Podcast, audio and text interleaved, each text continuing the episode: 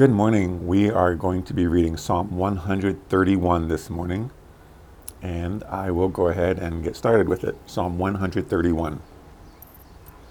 My heart is not proud, Lord. My eyes are not haughty. I do not concern myself with great matters or things too wonderful for me, but I have calmed and quieted myself. I am like a weaned child with its mother. Like a weaned child, I am content. Israel, put your hope in the Lord, both now and forevermore. I love this psalm. Honestly, it's kind of funny, but it's one of my favorite favorite ones. And it's another song of ascents. So the faithful people of God would sing this as they made pilgrimage to Zion. And it's intriguing to me and very telling that they sang of humility as they made this journey. They reminded themselves of their proper place. I think, I wonder if maybe the Apostle Paul had been meditating on this psalm when he wrote Romans 12:3, which says, "By the grace given me, I say to every one of you, do not think of yourself more highly than you ought, but rather think of yourself with sober judgment." There's a tendency for some of us, maybe most of us, to think too highly of ourselves. And it does us good to confess this fault, uh, to confess this sin. Personally, I, I'm shocked sometimes when I kind of come to my senses and realize that I've been thinking of myself very highly indeed. I get so confident in my opinions. I inwardly just thrash in brutal argument everyone who would try to disagree with me. Or I think I can accomplish some good thing in my own way, forgetting to listen to what God says. I charge ahead, cocky in the notion that I got it figured out and I'm sure to succeed. This is a great pilgrim song for me. My heart is not proud, Lord. My eyes are not haughty. A good confession to begin with. Maybe not altogether true, but I do want it to be true.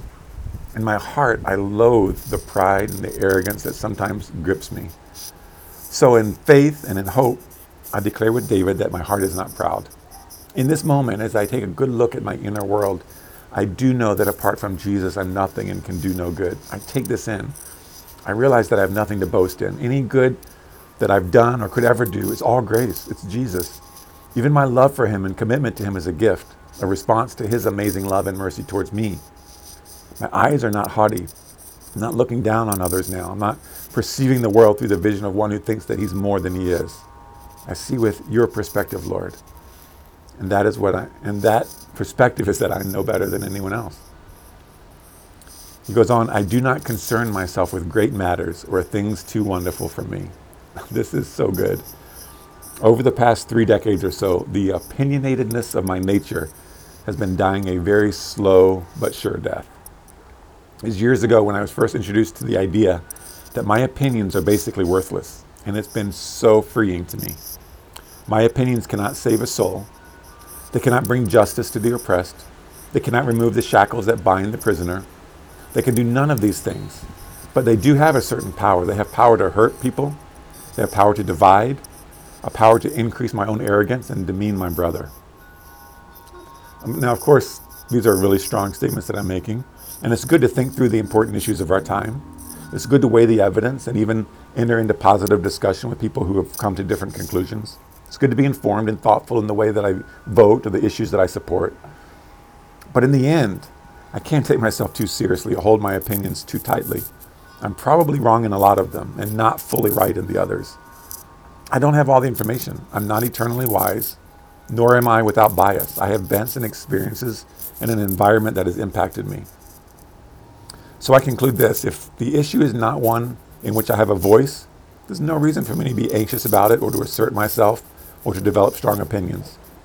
And there are many issues in which I don't have a voice and don't need to have a voice.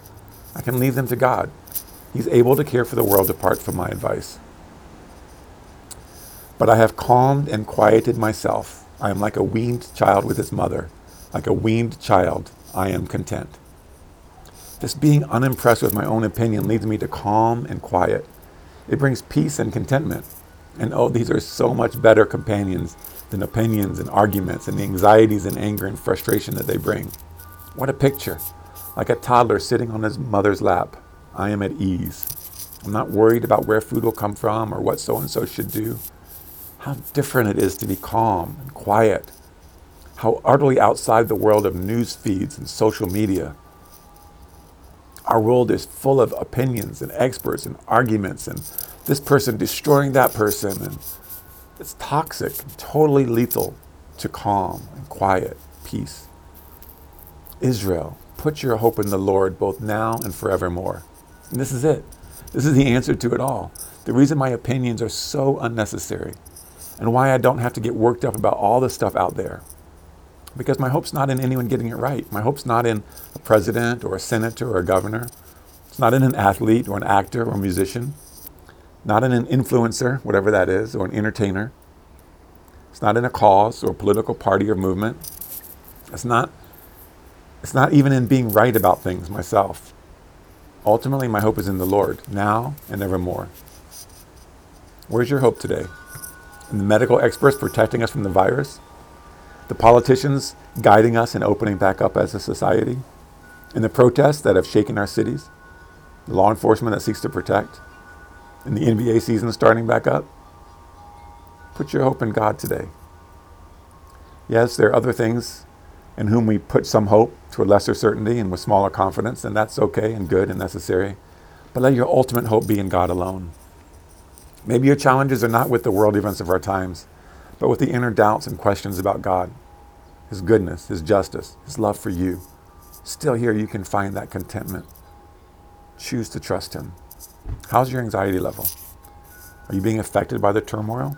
Are you not sure what to think about the events that are swirling around us? It's okay. Pray. Admit to God that you don't know, that you're unsure what your opinion should be, or what action you should take, or who you should support. Pour it all out to Him. Tell Him your anxiety, your confusion. Take a breath. Hope in God. Father, give us ear to hear your wisdom today. Help us to be humble. May we state truthfully that our hearts are not proud. Help us to not give too much credit or weight to our positions or opinions. Free us from the anxiety of arguments and divisions and people clamoring to be right and to be heard. Help us to trust in you. We pray for the politicians and the community leaders and the church leaders, people who are in the headlines. Help them, Lord, to also not be arrogant. Help them to not have haughty eyes, to be able to confess their own ignorance and challenges. Help us all to not concern ourselves with matters too big for us. Help us instead to humbly admit that our shoulders cannot carry the weight. Help us to be suspicious of our opinions, especially of the strong ones. God, and bring us peace. Bring us peace. Help us to quiet ourselves, to calm ourselves. Lead us to contentment, Lord. Oh, beautiful, peaceful contentment. That's your desire for us and your gift to us. Help us to receive that today. Not contentment because everything is right with the world, not peace because all the bad guys are gone, but because we hope in you. Amen.